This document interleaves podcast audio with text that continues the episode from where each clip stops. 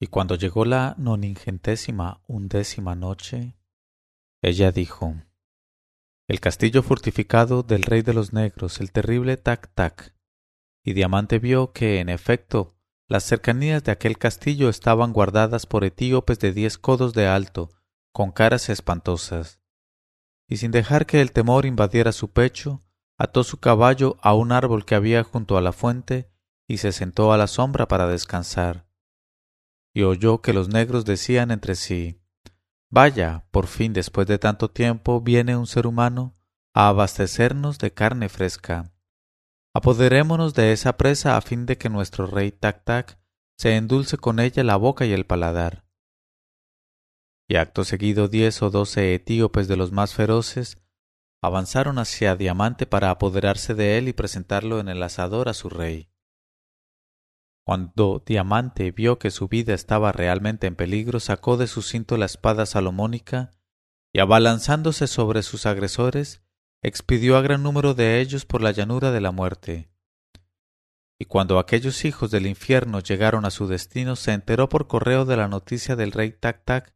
quien, montando en roja cólera, envió al punto para que se apoderase del audaz al jefe de los negros, el embetunado Mac Mac y el tal Mac Mac, que era una calamidad reconocida, se puso a la cabeza del ejército de embetunados, cayendo como la irrupción de un enjambre de abejorros. Y de sus ojos salía la muerte negra, buscando víctimas. Al ver aquello, el príncipe diamante se irguió sobre ambos pies y le esperó firme de piernas, y silbando como una víbora cornuda, y mugiendo con sus anchas narices, el calamitoso Mac Mac fue derecho a Diamante, blandiendo su masa destructora de cabezas, y la hizo voltear de tal manera que retembló el aire. Pero, en aquel mismo momento, el bienamado Diamante alargó su brazo armado con el puñal de Tammuz, y rápido como el relámpago clavó la hoja en el costado del gigante etíope, e hizo beber de un trago la muerte a aquel hijo de mil cornudos. Y al punto se acercó el ángel de la muerte a aquel maldito, llevándoselo a su última morada. En cuanto a los negros del séquito de Mac Mac, cuando vieron a su jefe caer al suelo más ancho que largo, echaron a correr y volaron como los pajarillos ante el padre de Pico Gordo. Y Diamante les persiguió y mató a los que mató.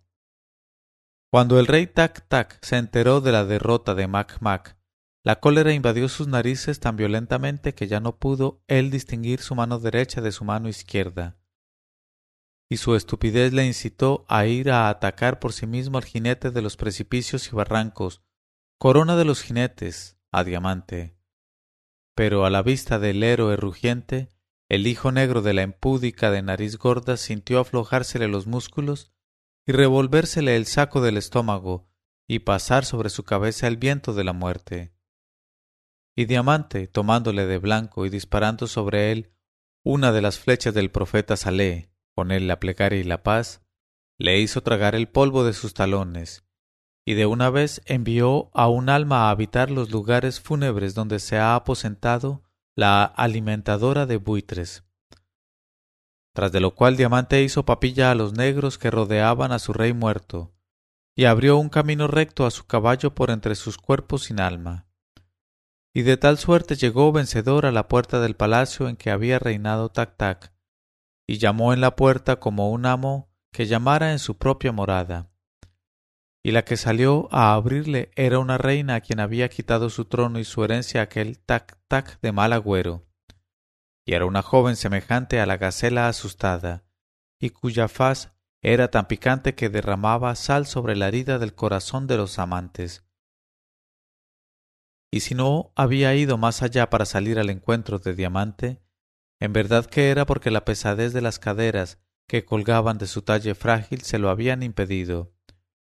y porque su trasero adornado de diversos hoyuelos era tan notable y bendito que no podía ella moverlo a su antojo, pues le temblaba su propio impulso, como la leche cuajada en la escudilla del beduino, y como la salsa de membrillo en medio de la bandeja perfumada con benjuí y recibió a Diamante con efusiones propias de una cautiva para con su libertador, y quiso hacerle sentar en el trono del rey difunto, Pero Diamante se negó, y cogiéndole la mano la invitó a subir por sí misma al trono que Tac Tac arrebató a su padre, y no le pidió nada a cambio de tantos beneficios. Entonces, subyugada por su generosidad, ella le dijo Oh hermoso, ¿a qué religión perteneces para hacer así el bien sin esperanza de recompensa? Y Diamante contestó Oh princesa, mi fe es la fe del Islam, y su creencia es mi creencia. Y ella le preguntó ¿Y en qué consisten, oh mi señor, esa fe y esa creencia? Él contestó consisten sencillamente en atestiguar la unidad con la profesión de fe que nos ha sido revelada por nuestro profeta, con él la plegaria y la paz. Y ella preguntó ¿Y puedes hacerme la merced de revelarme a tu vez esa profesión de fe que torna tan perfectos a los hombres?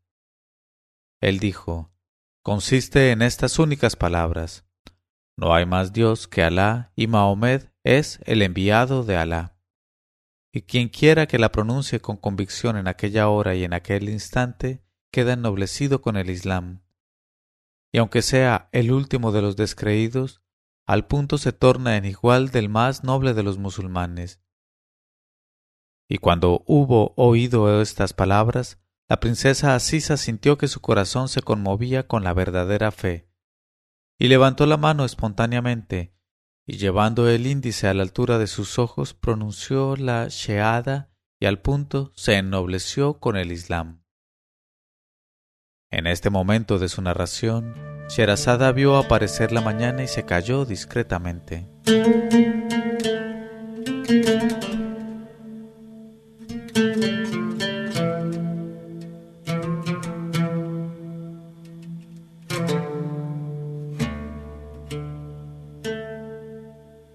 Leyó Mauricio Duque Arrubla, mil una noches.co 1001 noches.co